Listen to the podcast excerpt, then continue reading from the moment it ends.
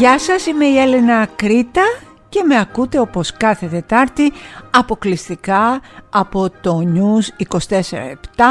Το μαζί και τα μάτια μας είναι πάλι εδώ, ενωμένο δυνατό που έλεγε και ένα παλιό σύνθημα του Πασόκ, αποδεικνύοντας ότι αυτή η τεράστια αγκαλιά που επιχείρησα κατά κάποιο τρόπο δειλά-δειλά να ανοίξω και να μας χωρέσει όλους μας, έγινε μια πραγματικότητα και αυτό είναι κάτι το υπέροχο ε, για το οποίο σας χρωστώ βαθύτατη βαθύτατη ευγνωμοσύνη. Πολλές πρωτιές για το μαζί και τα μάτια μας, δεν θα ήθελα να πω περισσότερα γιατί νιώθω και λίγο περίεργα, όμως αυτό το φουσκαστό το φιλί, αυτό το γλυκό το χάδι στα μαλλιά ή στην καράφλα, σας το χαρίζω από μένα σε εσά εξαιρετικά, μαζί με τις ευχαριστίες μου.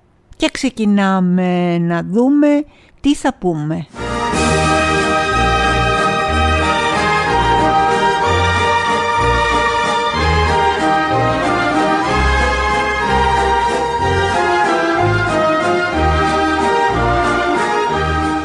Λιώνω πραγματικά.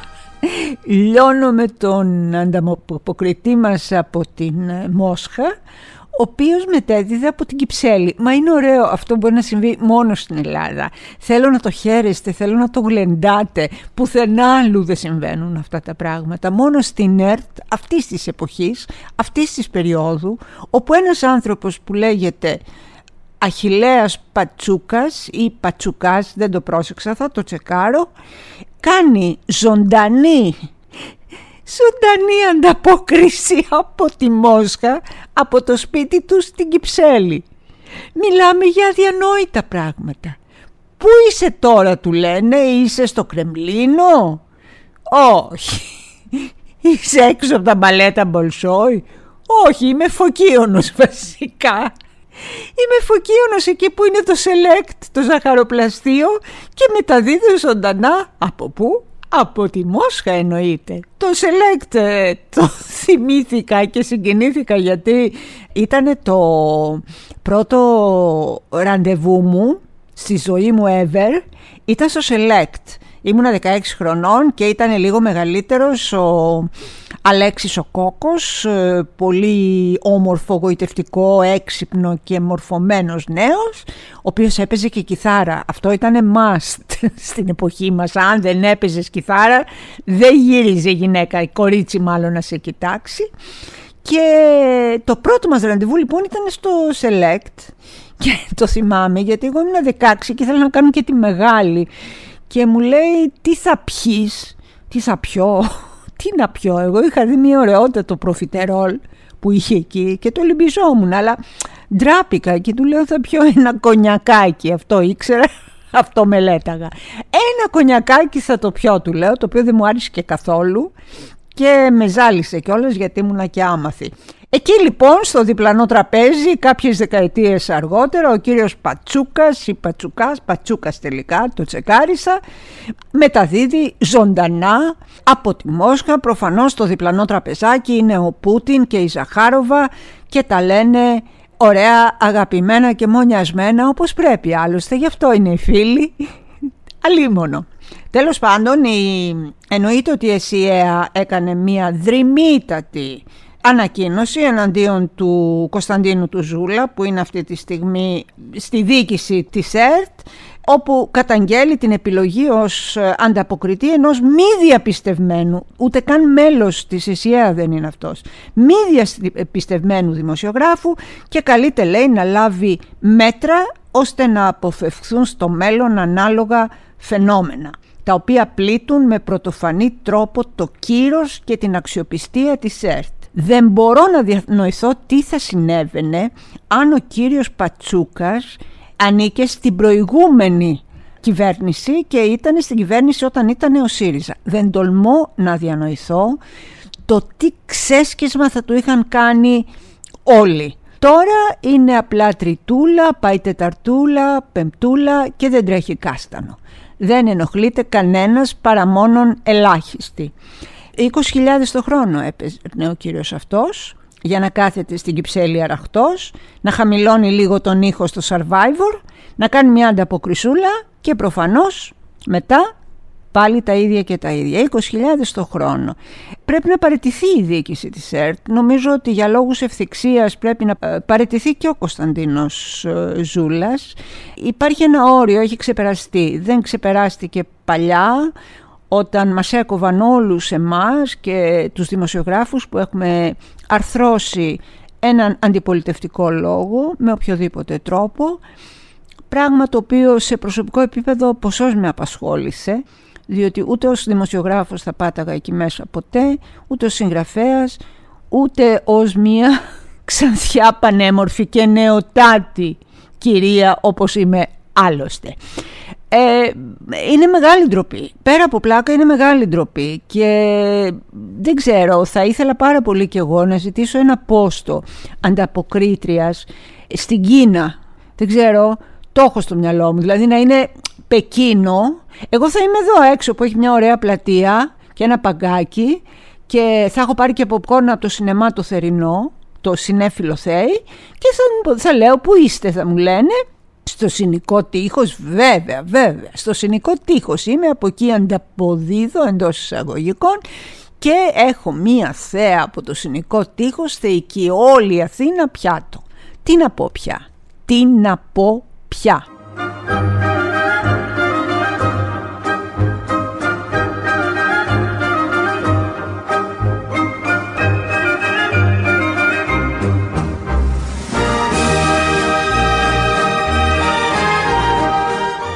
Έγινε μεγάλο σούσουρο στη γειτονιά και όταν λέω γειτονιά εννοώ αυτή τη μικρή γωνιά του κόσμου που είμαστε μαζεμένοι όλοι εμείς και μέσα από το διαδίκτυο αλληλοβριζόμαστε, αλληλοχαιρόμαστε, αλληλοσυγχαιρόμαστε και τα κάνουμε όλα.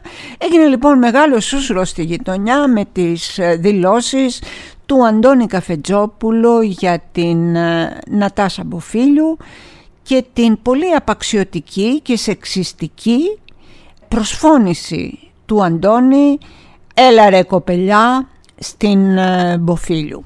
Θα ήθελα πρώτα απ' όλα να πω κάτι. Ο Αντώνης ο Καφετζόπουλος είναι από τους ανθρώπους που όλα αυτά τα χρόνια πάντα έπαιρνε θέση. Έπαιρνε θέση τα πράγματα ακόμα και αν ήταν αν θέλεις και σε βάρος του συμφέροντος του, του καλλιτεχνικού, του νητερέσου του, του εκφραστικού ή οτιδήποτε άλλο.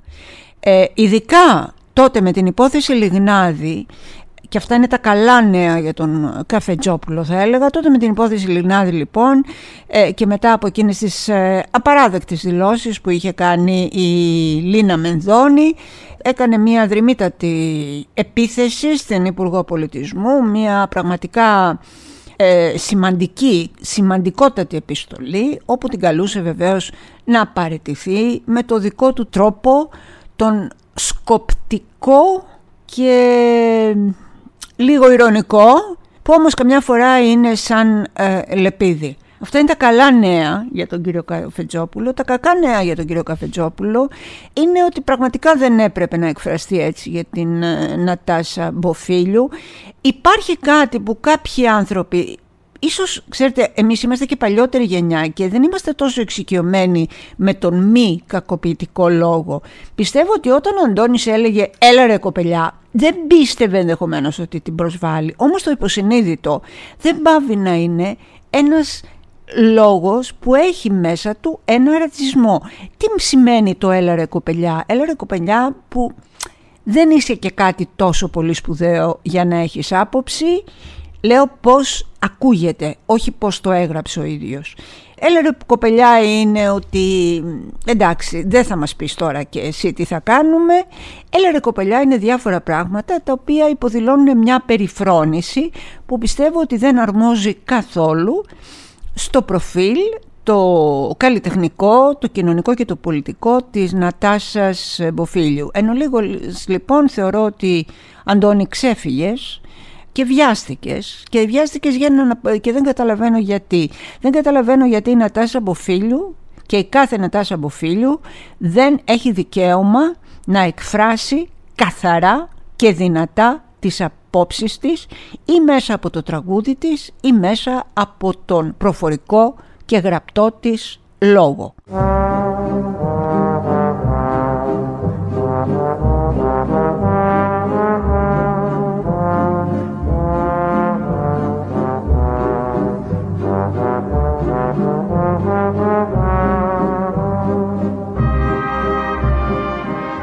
Τι είπε λοιπόν η Νατάσα; Είπε όπως και να έχει το πράγμα, εγώ προσωπικά αρνούμε να μπω σε αυτό το debate.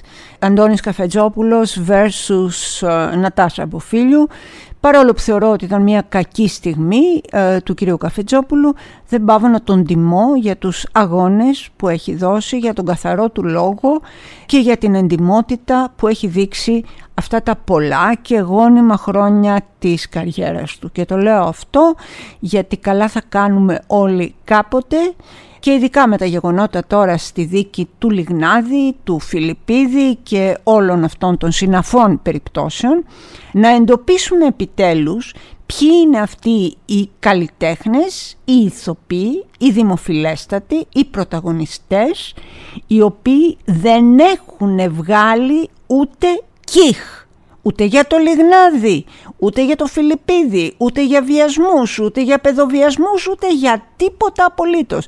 Λέξη. Πού σε είδα, πού σε ξέρω. Χαμογελάνε γλυκά, παίρνουν τις καλύτερες δουλειές, έχουν θέατρα, έχουν εκπομπές, έχουν σύριαλ, έχουν τα πάντα, τα έχουν καλά με όλους. Πάντα υπάρχουν οι άνθρωποι που τα έχουν καλά με όλους και που δεν βγάζουν ούτε μισή λεξούλα για να πάρουν θέση. Αρνούμε λοιπόν να μπω σε όλη αυτή τη διαδικασία με δύο ανθρώπους που παίρνουν θέση, δηλαδή τον Αντώνη Καφετζόπουλο και την Ατάσα Μποφίλιου, αλλά που βρέθηκαν σε μια κακή στιγμή ή έστω σε μια στιγμή κακής συνεννόησης. Η αγάπη πονάει όταν ψηλώνει, ελπίζω να τα βρούνε.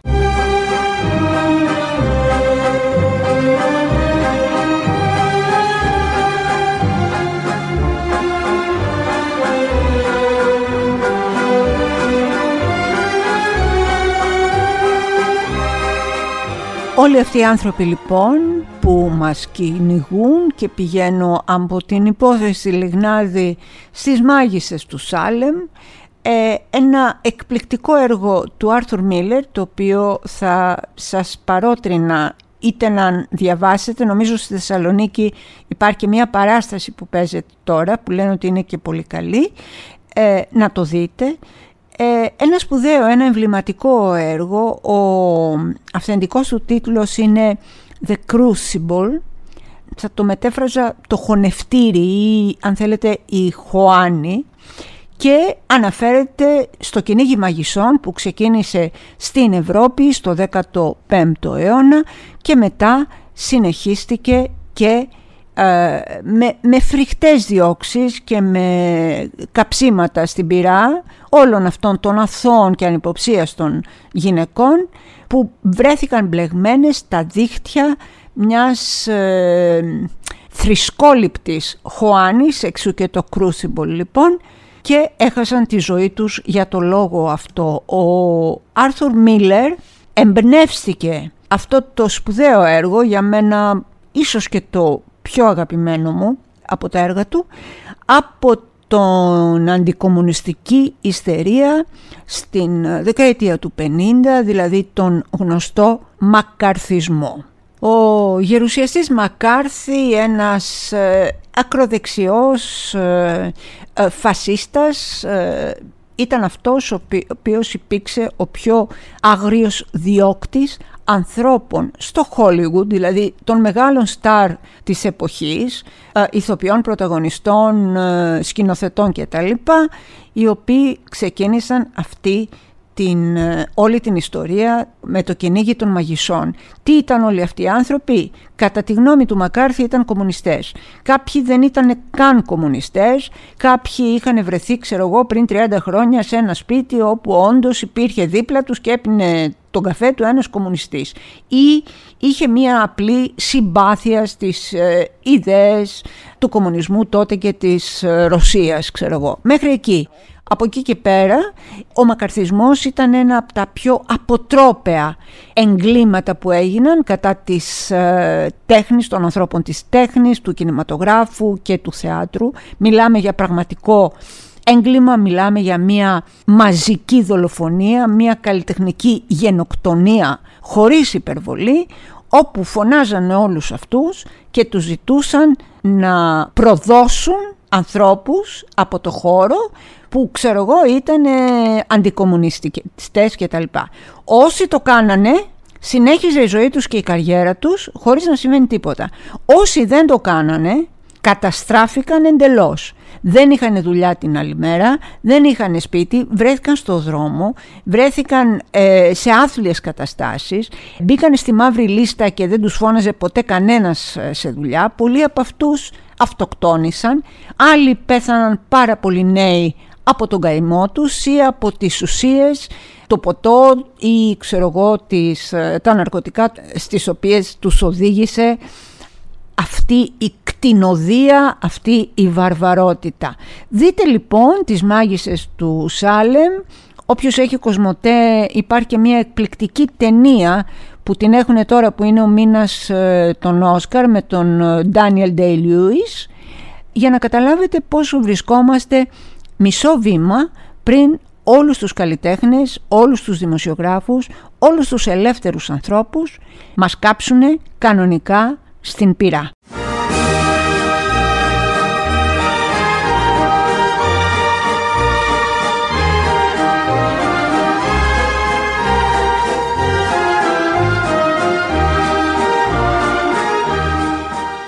Διοικητής λοιπόν της ε, Εθνικής Τράπεζας, ο Γιάννης Οστουρνάρας, έκανε μία ε, δήλωση ε, βγαλμένη κατευθείαν από τα έγκατα της κόλασης αλλά την έκανε με έναν τρόπο ευγενέστατο και πάρα πάρα πολύ κόσμιο. Τι είπε λοιπόν, τα ελληνικά νοικοκυριά θα αντέξουν την ακρίβεια λόγω των αποθεματικών τους σε αποταμιεύσεις που έχουν συσσωρευτεί.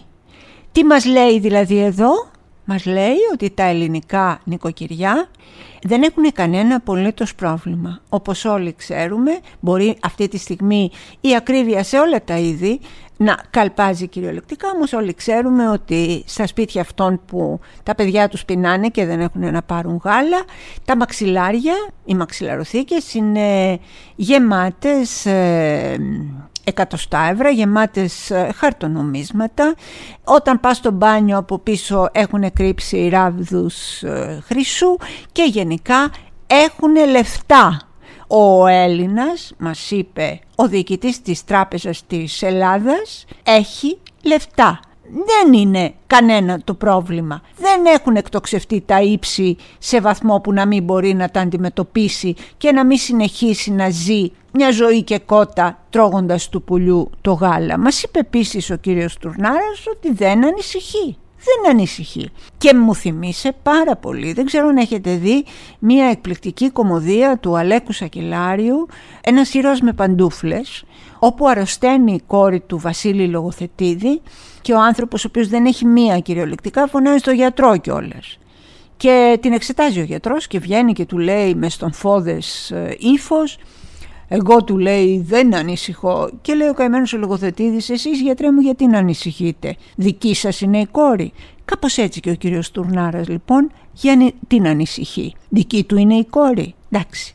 Θέλει και λίγη προσοχή όμως έτσι, δηλαδή θέλει και λίγη συνέστηση ποιος είσαι, τι λες, πού το λες, σε ποιο λαό απευθύνεσαι, δηλαδή αυτά τα πράγματα λογικά είναι στοιχειώδη. Προφανώς όχι για την περίπτωση του διοικητή της Τράπεζας της Ελλάδας. Πολύ λυπάμαι, πολύ λυπάμαι, αλλά τώρα θα βγω με τους συμπελίτες μας, θα διάσουμε τις μαξιλαροθήκες και θα πάμε τα άπειρα λεφτά που έχουμε κρυμμένα να τα φάμε στα μπουζούκια.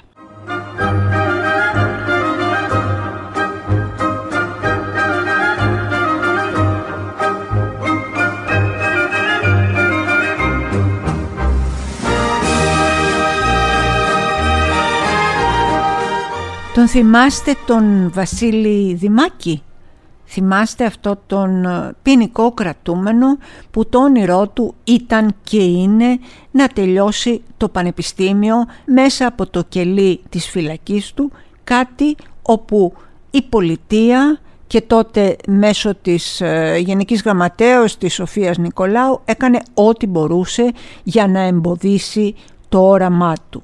Ο Βασίλης ε, Δημάκης λοιπόν, για τον οποίο είχαμε κατέβει και όλοι μαζί ε, στους δρόμους για να διαδηλώσουμε το δικαίωμά τους στην παιδεία, στην γνώση και στην αυτοβελτίωση, ε, ξεκίνησε πάλι απεργία πείνας και δίψας για τρίτη φορά.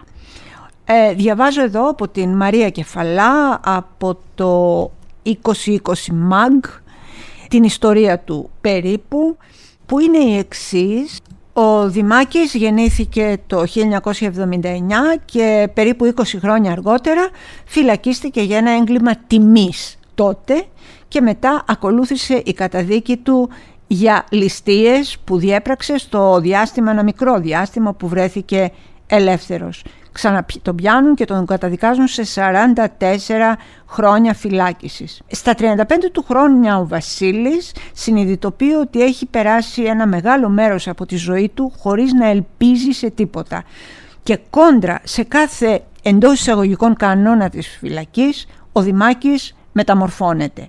Συνεχίζει καταρχάς την ε, δευτεροβάθμια εκπαίδευση διαβάζοντας σε ένα κελί με άλλους 18 συγκρατούμενούς του αποφυτά, αποφυτά μάλιστα σε πείσμα του εκδικητικού σοφρονιστικού ε, συστήματος με πόσο παρακαλώ, με τι βαθμό; Μπορείτε να φανταστείτε, 19 και 9.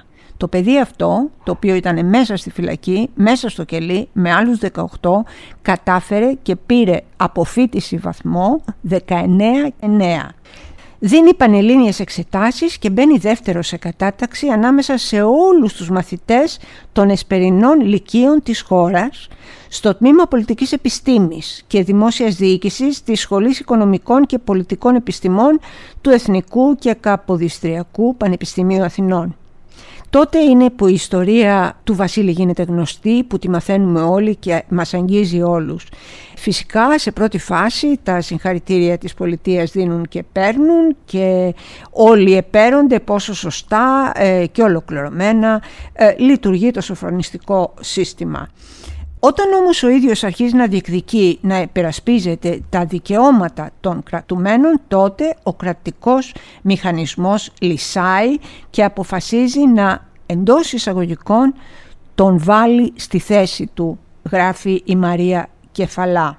Του αρνείται εκπαιδευτική άδεια με, την, ε, ξέρετε, με το βραχιολάκι μπορούσαν δηλαδή να πάνε να του βάλουν ένα βραχιολάκι αυτή την ηλεκτρονική επιτήρηση για να παρακολουθεί τα μαθήματά του. Το Συμβούλιο της Φυλακής απορρίπτει το αίτημά του για χορήγηση εκπαιδευτικής άδειας.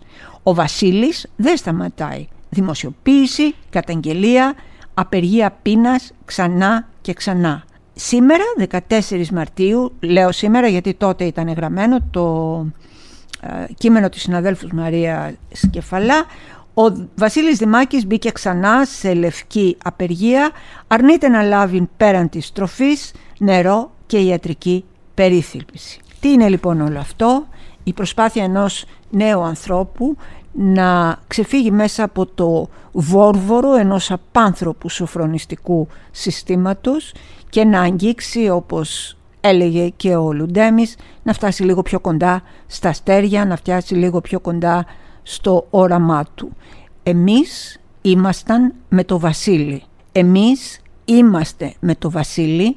Εμείς θα είμαστε με το Βασίλη μέχρι την τελευταία στιγμή που θα πάρει το δίπλωμά του στα χέρια του.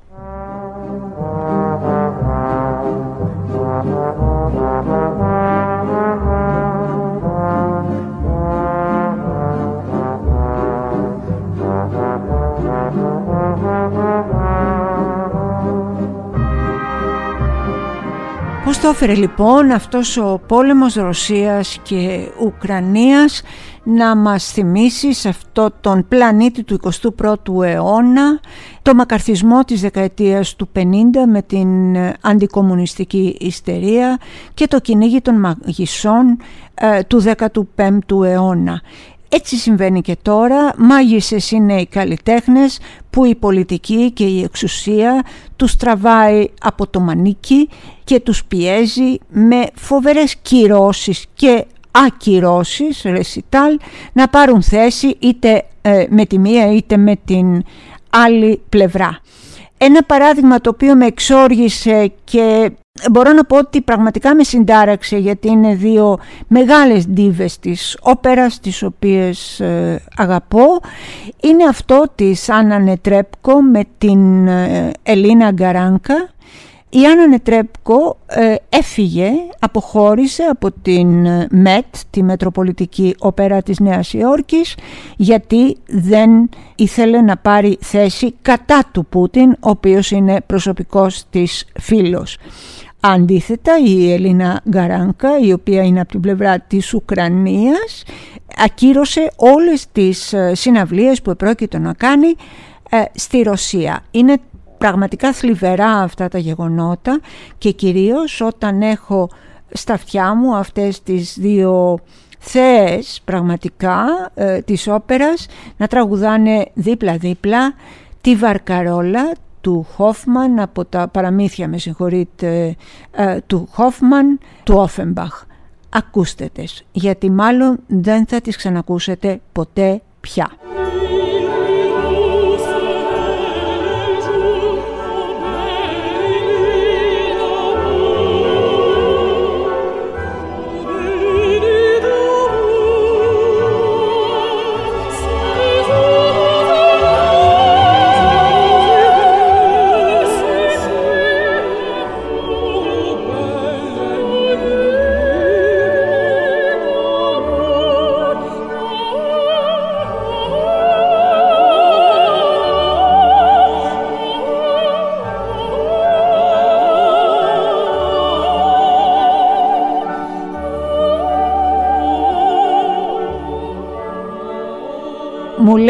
Ο Σταμάτης ο Κραουνάκης μου λέει ρε εσύ Έλενα όλο λες κοριτσάρες μου και κοριτσάρες μου πες και αγόρια μια φορά τι είναι αυτό εμείς δηλαδή που στο πηγάδι κατουρίσαμε. Όχι δεν κατουρίσατε στο πηγάδι.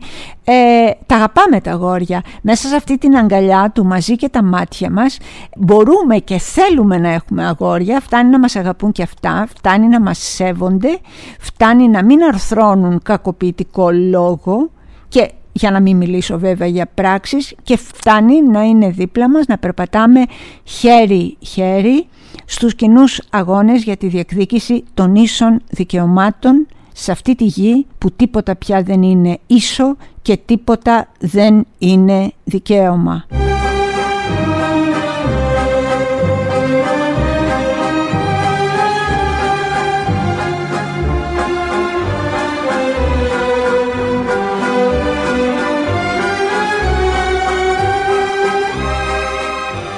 Πώς άλλαξαν τα πράγματα γύρω μας, πώς αλλάζουν τα πράγματα γύρω μας, πώς έγινε σε τούτο τον αιώνα, πώς γύρισε καπάκι η ζωή, πώς το έφεραν η μοίρα και τα χρόνια να μην ακούσεις έναν ποιητή, γράφει μοναδικά στα μαλαμετένια λόγια ο Μάνος Ελευθερίου, με αυτόν σας αποχαιρετούμε και με τα δικά του λόγια, το μαζί και τα μάτια μας. Θα είναι την άλλη εβδομάδα πάλι εδώ, πάλι κοντά σας.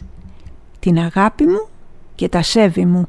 Και στα νύχτα του κόσμου τα καμιόνια θα ξεφορτώνουν στη Κεσαριανή Πώς έγινε με τούτο τον αιώνα και γύρισε καπάκι η ζωή Πώς το φέραν η μοίρα και τα χρόνια να μην ακούσεις ένα πει